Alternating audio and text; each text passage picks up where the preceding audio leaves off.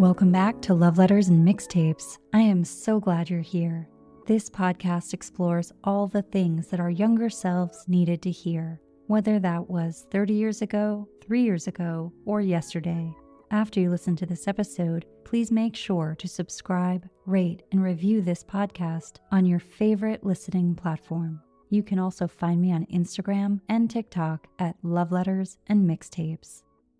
This week, I spoke with a friend and a practitioner for a beautiful conversation about everything from boundaries to self awareness to shame. And we even touched on those moments when we think we have moved beyond something, whether it is a lesson or a trauma or a relationship or just a really uncomfortable feeling and it shows up again in our lives at the most inconvenient time.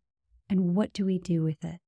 Our conversation also touched on stepping back from the word should, what we think our lives should look like, what something should feel like, or how we should be. I am so happy to introduce all of you to my friend Sabrina. You can find her on social media and on her website at Vigor and Sage. And as we always do with guests on this podcast, we wrapped up our conversation with a love letter that Sabrina wrote to her younger self. And honestly, it was exactly what I needed to hear. So I'm pretty certain that so many of you will resonate with her message as well. Welcome to the Love Letters and Mixtapes podcast, Sabrina. Thanks for having me. I am so glad you're here. I would love if you could just share a little bit about yourself who you are and the work that you do. I describe myself as a grateful mother of two. They're getting older now, but it's really shaped who I've become. So it's definitely a part of myself. And as far as my work mm-hmm. goes, I consider myself a holistic healing practitioner. I specialize in, because I know that's a huge umbrella of information. So I specialize in therapeutic yoga, Reiki, breath work, sound healing, hypnotherapy, including past life regression. But yeah, I'm just a human who experienced things that I found really, really helpful and was like, I need to get this out in the world. So my background is actually in dance. I have a degree in dance science. I would also describe myself as ever evolving. If if anyone is into astrology, I'm a Gemini for human design, I'm a manifesting generator. And I find that those things are very descriptive of my personality. And I think it helps to understand me and help me understand myself. So, yeah, multifaceted, multi curious. I love that description. And it's very funny because I was thinking about what initially drew me to you on social media, which is how I first began to get to know you. And what I was seeing is you always intentionally creating pauses on your platform and encouraging everyone to check in with themselves, to take a moment to regulate and see what they're thinking and feeling in the moment. And you were doing that through many meditations or sharing clips of sound healing. And I have no doubt that this is a very small snippet of what you do in your actual life, given what you just shared. But let's just check in. What is that like for you as a practitioner to show up in this role and how do you check in and prepare yourself before you sort of open it up to community, whether it's in person or online? I would say there's kind of, well, there's many parts to me in my work, but I feel like I do show up differently online than I do in person. I'm much more comfortable in person. I'm much more comfortable and not even in person, but you know, virtually looking at someone having that experience. Social media is really challenging for me. It's definitely an area that I am working through my own kind of wounds or, you know, insecurities in that way and kind of using it as I almost kind of think of it like school where like you kind of have to get through these projects to see how far you've come. I, I use social media like that. So I kind of prepare differently because I feel differently about them going into a session with a client, I mean, it's been over a decade now. I'm so fortunate to have been doing this work and I've learned a lot of things. I didn't always have these things in place and it definitely affected me, but I'm an incredibly empathic person. And so that can be very challenging when you're talking or working with someone who is struggling, who's going through trauma, especially things that I can relate to that I have personally experienced in the beginning, it would physically very much affect me. Like I can think of one Reiki session where I just was like, I have to leave this session. I'm like sweating, I'm nauseous, I'm dizzy. And you know, I pulled myself out of it. And by the end of the session, the woman was explaining what was going through. And I was like, oh my gosh, that's why. I could physically feel like the elements that she was going through in her her description of that. So since that moment, I realized like I really need to kind of come in with what I consider like a shield or like a protection, not because I'm afraid, but because it's not mine and I don't need to absorb it. And the best thing I can do as a practitioner is reflect with the knowledge and experience I have. So the way I've learned to prepare now, I love music. I put on something very gentle and very soothing. Sometimes it's sound healing, sometimes it's a nostalgic song, but generally nothing that has a lot of emotion to it. I already start to like ground that. No matter what I'm doing, I try to get outside for at least five minutes before my session. I realized that being outside is a huge support for me to ground my energy and that's kind of it. I just try to allow myself to close the doors, to bring my awareness and my general energy in. Cause, like I said, I can be quite multifaceted. And so I'm like, no, this is where we are now. But it's really simple. I generally just put on like a good song. I step outside. I make sure I have some water.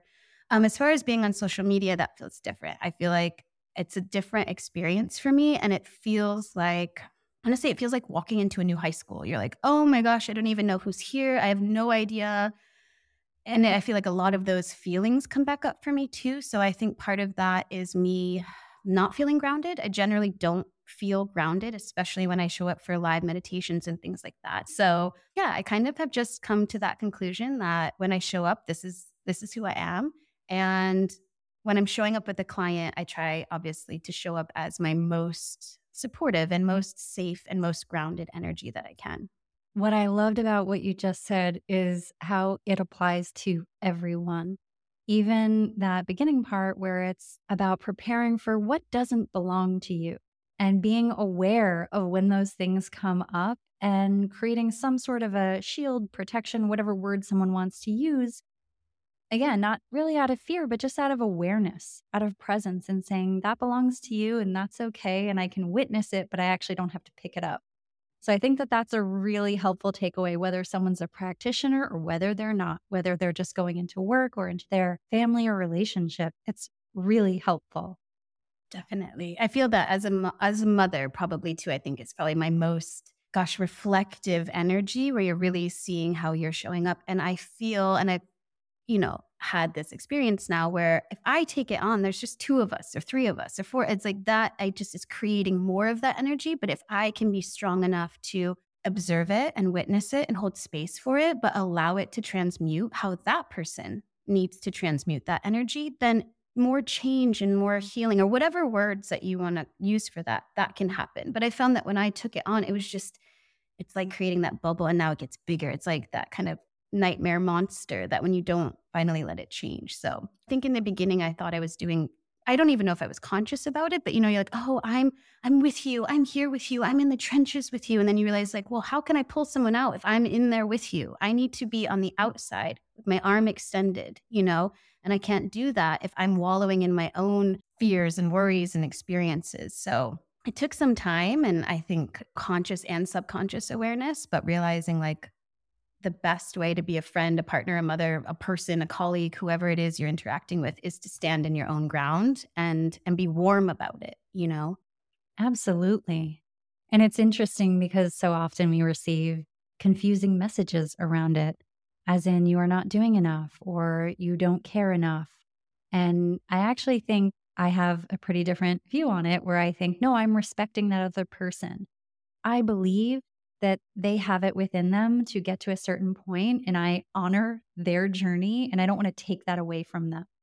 And that can be misconstrued, but it also feels like it's coming from a place of deep respect and boundaries. So I love that we kind of opened up with that topic. I think that you mentioned you've been doing this for over 10 years. And I'm always interested in what sets people on a certain path. And I would love if you shared what inspired you to learn about these practices and eventually become a practitioner yourself. Were you always drawn to these holistic modalities? Or was there some kind of transformative experience in your own life that inspired you or sort of redirected your path? A little bit of both, to be honest. I definitely was always curious about healing. I mean, I have memories, I'm sure my sister will laugh, of like, let me give you a massage. And like, I've also always, always, always been curious about human behavior and why people do the things they do and how we get into different situations. It's like a lifelong journey in that way. So I've, I've always had that interest. And then I would say that there was a tumultuous time in my life that really propelled me into the work I do. I guess basically the short story of that is around the time I was pregnant with my second child, which if anybody has ever been pregnant, it's a very tumultuous time, anyways. There's a lot of change, there's a lot of things happening within yourself, but also everywhere around you. So there's really no, at least in my experience, there wasn't a lot of kind of calm.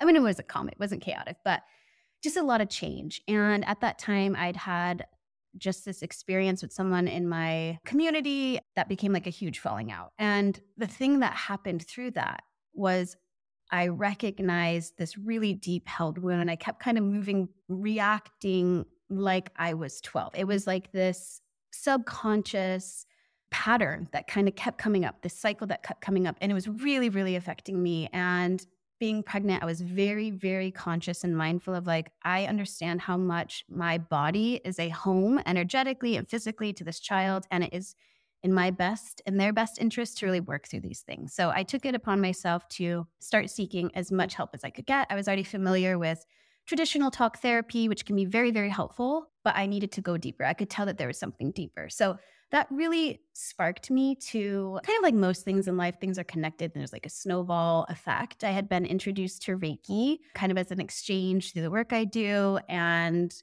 I'd already been certified in therapeutic yoga, like yoga and then therapeutic yoga. I was really definitely moving into like that mindful movement as a dancer background. But once I experienced Reiki and I realized that this person could could pick up on a lot of this energy without me having to say it, I realized that there was so much in there and I needed to be a part of that. So that was my first kind of alternative wellness practice, if you will, that I, I went on to study. And then the same thing happened with breath work. I mean, I went to my first breathwork circle, kind of not really knowing what I was doing, very not not selfishly, but very self-centered, going to work on myself. And it exploded and I loved every moment of it. So every single thing that I've gone on to study and become certified in, I went to seek help and to seek tools and to seek a practice that I could use and then walked away like everyone needs to know this. How do I get this to the masses? So, I guess a little bit of both. I've always been open-minded and interested, but I'm also I do consider myself a skeptical believer. Like I I believe and I'm open-minded, but I I need to see it. I need to know I need to see it needs to work for me and I need to see the work happening to really believe. So, how I find my way. We'll see. I'm sure there's more down the line coming. Well, that first Reiki session must have been mind blowing because when you describe Reiki to people and when they actually experience it is so different. I have a friend who would never in a thousand years try anything in this realm. And she was going through a really hard time. And I booked her a session on me, my treat, so she wouldn't feel like, I don't know, pressured for an outcome with my teacher. And she had that session and it just blew her mind and her soul and her spirit. And it was a remote session, which is even more mind blowing for people sometimes. And she has said from that point until now, I, I don't know what was in that. I don't know what you did, but it changed something in me. And I think that's so beautiful. So I want to check in with you about that aspect of it of being present for these subtle, but sometimes really big transformations that other people go through. So, what has that been like as a practitioner in all of these different modalities to have those, you know, those moments of clarity, which can be very confronting, by the way, too? So, they're not all sunshine and rainbows, but what has that been like for you to witness that? Wow, it's actually the most fulfilling. I mean, truly, it is like I said, I mean, I just I know my experiences and how how clear they were for me and the understanding that comes with that and it's just like a beautiful thing. I know this is going to sound silly, but it brings me to tears. Like every single session, I have to remind myself that like I'm here to hold this space and and it is a beautiful human experience to witness someone move through something that has been weighing on them and holding them down and affecting the way they show up in the world. I mean, I get chills because I think we can all relate to that. It's that feeling of relief, you know, of like, oh my gosh, an accomplishment and the ability to look back and see how those little moments of change have really shifted. And for me, the excitement that comes with that is the hope, the hope that there can be change in the future. You know, it's it's a really beautiful thing. And you're right, it doesn't come, you know, as sunshine and rainbows, and it doesn't always come as one big aha moment. And sometimes the aha moment can be very sad and very, you know, a lot of grief can come with, you know, feeling like, oh, it took me so long to get to this, or I wish I'd, you know, known this sooner. And so there's a lot that comes with that. And I think in that way, it's very unique for people. But for me, it is very fulfilling as a practitioner to see people reach that point in their life. You know, it's interesting. Someone I used to work with, Ed, that's his name actually. Um, Ed told me one time that when love walks in the room, it shines a light on everything that love is not. And he said that I should always keep that in mind when I'm doing sessions, whether I was doing energy work or whether I was doing the group therapy sessions, whatever I was doing. And he said, those moments, we can almost trick ourselves where we think, oh, that's this great thing. You feel good. You have this. And there's that experience of grief with it because you realize how long you went without it. And that can happen in relationships too. You can get into a great relationship and you can feel that little feeling, that nagging feeling of grief of why did I go so long without this all the time? What would life have been if I had had this? So I love that you do mention grief because I think we have a very different version of grief in this world that it has to be this one thing. It follows this one path. And I'm like, no. I remember the first time I had a Reiki session and I felt some grief because I realized how often I love how I said how often, how rarely I let myself feel good. And I remember I felt amazing and it brought tears to my eyes because I realized, oh, I never go here. This isn't a space I enter into a lot. So I love that you shared that and brought that up. In my first experience with Reiki, it was mind blowing. I mean, obviously, I went on to do that, but I think what my takeaway from that was how vulnerable I felt. I felt so vulnerable. I felt like this person could see into my soul. And I actually felt so much shame that I couldn't hide it from them. And I thought, oh my God, like I have to befriend this person now because if they know all this about me, I they could use it against me. You know, that's that shame that comes up. Like everyone's gonna know this. And I think that was really, truly what that session held for me. The healing was, so what? so what you've been exposed now what you know it, ne- it wasn't necessarily this like energetic you know cleansing or whatever that some people feel for me it was really this exposure and the reality afterwards that i was okay i was more than okay i was free now like there was this sense of like freedom that could come with like okay like they're still here they didn't run screaming and i do remember i think i said something to the the reiki master along the lines of like um, I feel really naked. I feel like I just got completely naked in front of you and you held my hand through all that. And I want to be that to someone else. I think that's the way I would like to show up as a practitioner is it's okay to completely, you know, unlayer yourself. You're in a safe place. And because we brought up grief, I do think grief and shame and all of these kind of, I guess we can say, quote unquote, low vibrational energies are what is in there. And we're so afraid to expose that and we feel so yeah i guess like afraid is the right word you know i this isn't necessarily what you asked but i feel like the work i do right is it's pretty much we've spent our whole lives shoving that down avoiding it running from it coping with it whatever it is that you've done and the work that i do is uncovering it. It's exposing it. It's saying like it's here. You've been carrying it. It's nothing new. You're not making this up. You've been living with this. How can we leave this here and move forward with the lessons and the hope and the the process of it? You know you don't need to always there, there's a lot about being human that you you can't just let go i know we use that words and i use those words but there are things we can process there are things we can transmute there are things we can learn from and move forward but I think forever we're always going to be unlayering ourselves, you know, and uncovering. I really think that is what, you know, quote unquote healing really is. And that's why there's no end or outcome or, you know, final goal to it. Well, I love that you mentioned shame because I sometimes think shame is the doorway you have to walk through to get to something that feeds you more, but you do pass through it. And I think a phrase I use on this podcast a lot is a position of neutrality.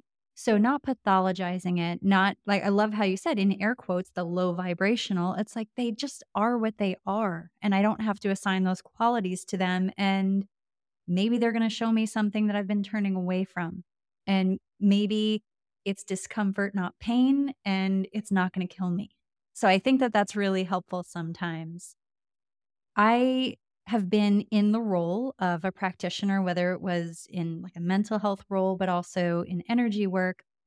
And when you're in that role, you're experiencing real life emotions in real time for real people who have gone through real things, real trauma, real love, real joy, real sadness. And from the practitioner's perspective, what is something that you have learned about trauma and healing? Can you share anything about that? Yes, I'd love to. So, to your question, what have I learned from being in this role? I mean, so much. I mean, I can't, I feel like, I feel like there's like different parts of my life. And I'd say like before doing this work was a part of my life and then after doing this work. So I, you know, I think what I've learned most about healing and being with real people and real trauma is about myself and a reflection of myself and the way that I show up. But I would say, like, really what I've learned is that healing comes in waves. And you might feel like you've healed something. You might feel like I've worked on this for years. And, you know, there's a lot that you might feel like, oh, I've, I'm, you know, fix this relationship and I fix this part of myself and I'm over it. And then you get triggered. And then you get, that's where the shame comes in. It's like, I thought I was over this. This, and oh my gosh. And I'll never get through this. And that's the wave. That's when you're really able to look and say, okay, what's still there, you know? And also, I feel like, I mean, I, not that you asked for advice, but I'd say like with what I've learned, my biggest piece of advice is compassion, right? Is is in those waves of healing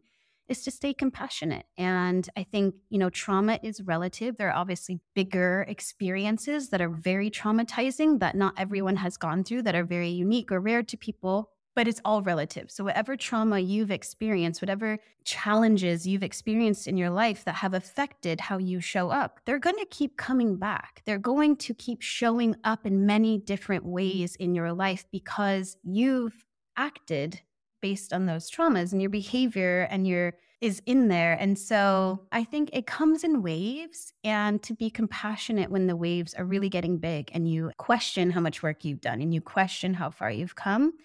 And the other thing I think is to, and I know this is hard for a lot of people, but is to find support, is to find people that you can talk to. And something I've really, really learned is no matter how much you love someone and what your relationship is, I don't care if it's your mom, your sister, your best friend, your partner, they can't always be there for you. They cannot always hold all of your needs and to kind of spread that out a little bit. Maybe you have a friend that you can talk to a lot about, you know, your physical health and your worries and things like that, but maybe your partner's not the right person because they're going to worry with you and things like that. So I feel like it's helpful to have if you can, you know, this community that can hold these different parts of you when you're working through the wave to keep that sense of compassion and support and to, I guess, reduce, if you will, that feeling of loneliness. Because when you go to one person, you're like, oh my gosh, I'm going through this whole, and they can't hold all that space for you. You reiterate, I'm alone. No one's going to understand me. I don't have anybody. So I've learned if you can kind of you know, I'm not saying dump all your stuff at everybody, but you know, find the people that can hold different spaces for the different parts of you that need different help. That is such good advice. And I love that you talked about it because, again, I think it's a little contrary to some of the messaging that we get. And it's almost as if everyone is supposed to be everything all the time versus maybe community, maybe having people who have a zone of genius in one thing and can really shine in one area. And we don't have to discard them. They can't show up perfectly for us in our imperfection. So I love that you mentioned that. Yeah, the more that people care about you, the harder it is for them to hold that space for you because they're in it. Like it's they're in the trenches. So I've learned that's what I've learned is it's not that they don't want to be there for you or or like you know they can't be a good friend because they can't it's because they're such a good friend sometimes or they're so loving you know? It's so hard for them to maybe hold that pain with you um, that it's maybe better to give it to a friend who isn't as involved who doesn't relate in that way or you know share it and then they have a different perspective and maybe a different tool and maybe a different way to help you move through it you know? Exactly. I think one of the other things that you lightly touched on that I want to expand on is that it's not a one time thing. It's not a one hit wonder. It's not always the aha moment. And that if we're lucky throughout our lives, we are going to have opportunities again and again and again to revisit things and process them and utilize the tools that we've gathered along the way. One thing that I always try to talk about on this podcast is not waiting until the critical crisis moment to then decide to experiment with a new tool or a new modality.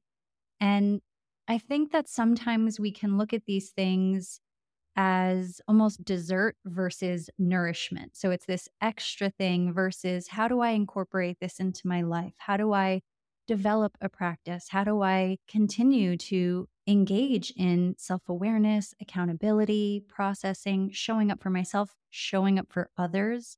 Trying to contribute versus criticize? How do I do this work on a regular basis? I would love to hear from you if you have any thoughts about how we can create a sustainable way of life where we are engaged in the process, we're trying new things, we find modalities that work for us, and we're giving ourselves the opportunity to utilize them on a regular basis versus the crisis moment. Yes. Oh my gosh. I love the way that you word things because it very much brings a sense of understanding, you know, dessert versus nourishment. I think we can all understand that. And to be honest, I would never consider this work dessert. It is not the cherry on top. It is not whipped cream. It's not sweet. And I don't say that to intimidate or scare anybody. You know, we talked about that. But to be totally transparent, it's, man, it's the like grinding of the cocoa beans before you get to the chocolate. It is the hard work. And you're right, not to wait until the critical moment because we become desperate. We become desperate for to get out of the pain, not to even work through the problem or to come up with the healthiest solution. We just want out of it, you know?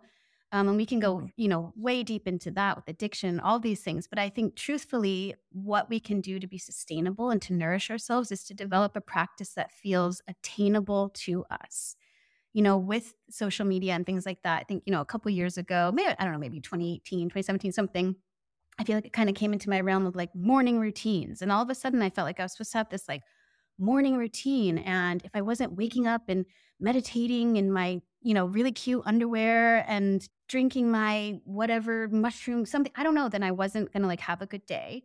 And I really put this pressure on myself to develop this like morning routine. But meanwhile, I've got two kids. My partner travels all the time. You know, I'm like, this is ridiculous. And I've realized as time goes on that my morning routine is really me waking up and doing the things I can do every day to prepare myself. So for me, I drink a cup of coffee. I don't even feel bad about that, you know? Um, I do the Wordle. This is like a new thing. I do with the Wordle with my mom and then I share it, you know? But it's like I put on good music. Those to me might not be these quote unquote, you know, healthy morning routines, um, but they're healthy to me because when I have that, I feel like I can go on with the rest of my day. So I feel like the best thing you can do is to find what is sustainable for you. And it does take time to experiment with it. And I think it's also really important to know that what worked for you for even years is not always going to work for you. You know, it's not always going to work. I can get up earlier than my family now, and I love the early mornings. I love it. But when my child was not sleeping through the night and was up all the time, I could not wake up. I could not get up earlier. I could not stay up later. I could not find the time to exercise. I just couldn't do the things I thought I was supposed to do. And rather than making me feel better, it made me feel worse. It made me feel like, oh, I'm not even getting to these things and I should be getting to these things. And if I was doing it, I'd feel better. So, you know, yes, I want to preach about the benefits of breath work and meditation and drinking a billion gallons of water, but I'm just a real person. And I just think the more you can do to create your healthy habits, not anyone else's, because we're just living in that place of I should. And it's not, it's what can I do? I believe that we all have moments in our day where we're doing these practices subconsciously. Or maybe you're not doing them and you could be doing them. For instance, breath work. It's a huge umbrella of techniques. It's, you know, cultures old, generations old, tradition. It's, it's everything. But I think, you know, even for myself as a breathwork practitioner, I'm not dropping into this like activated breathwork technique every day. It's when I'm really frustrated and I'm like, I'm going to breathe.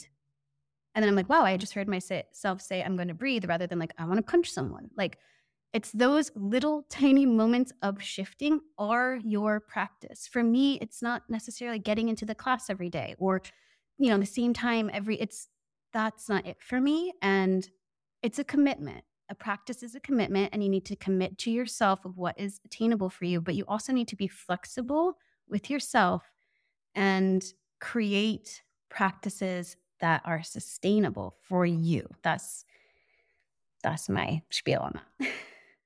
I heard so much compassion in that conversation about commitment. And I feel like that's usually what's missing in the conversation. So I'm so glad you mentioned that. You know, we can use anything as another way to punish ourselves, to beat ourselves up. And it can look really good. It can come in a great package and we can still weaponize that against ourselves. So I'm really appreciative that you touched on that because I think we all need to hear it. Maybe I needed to hear it today when I'm talking to you and I I love that we touched on that.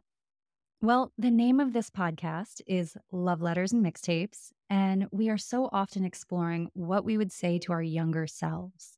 So, given all that you now know and all the experiences you've had, can you share a love letter to your younger self? What did she need to hear? Wow. Yeah.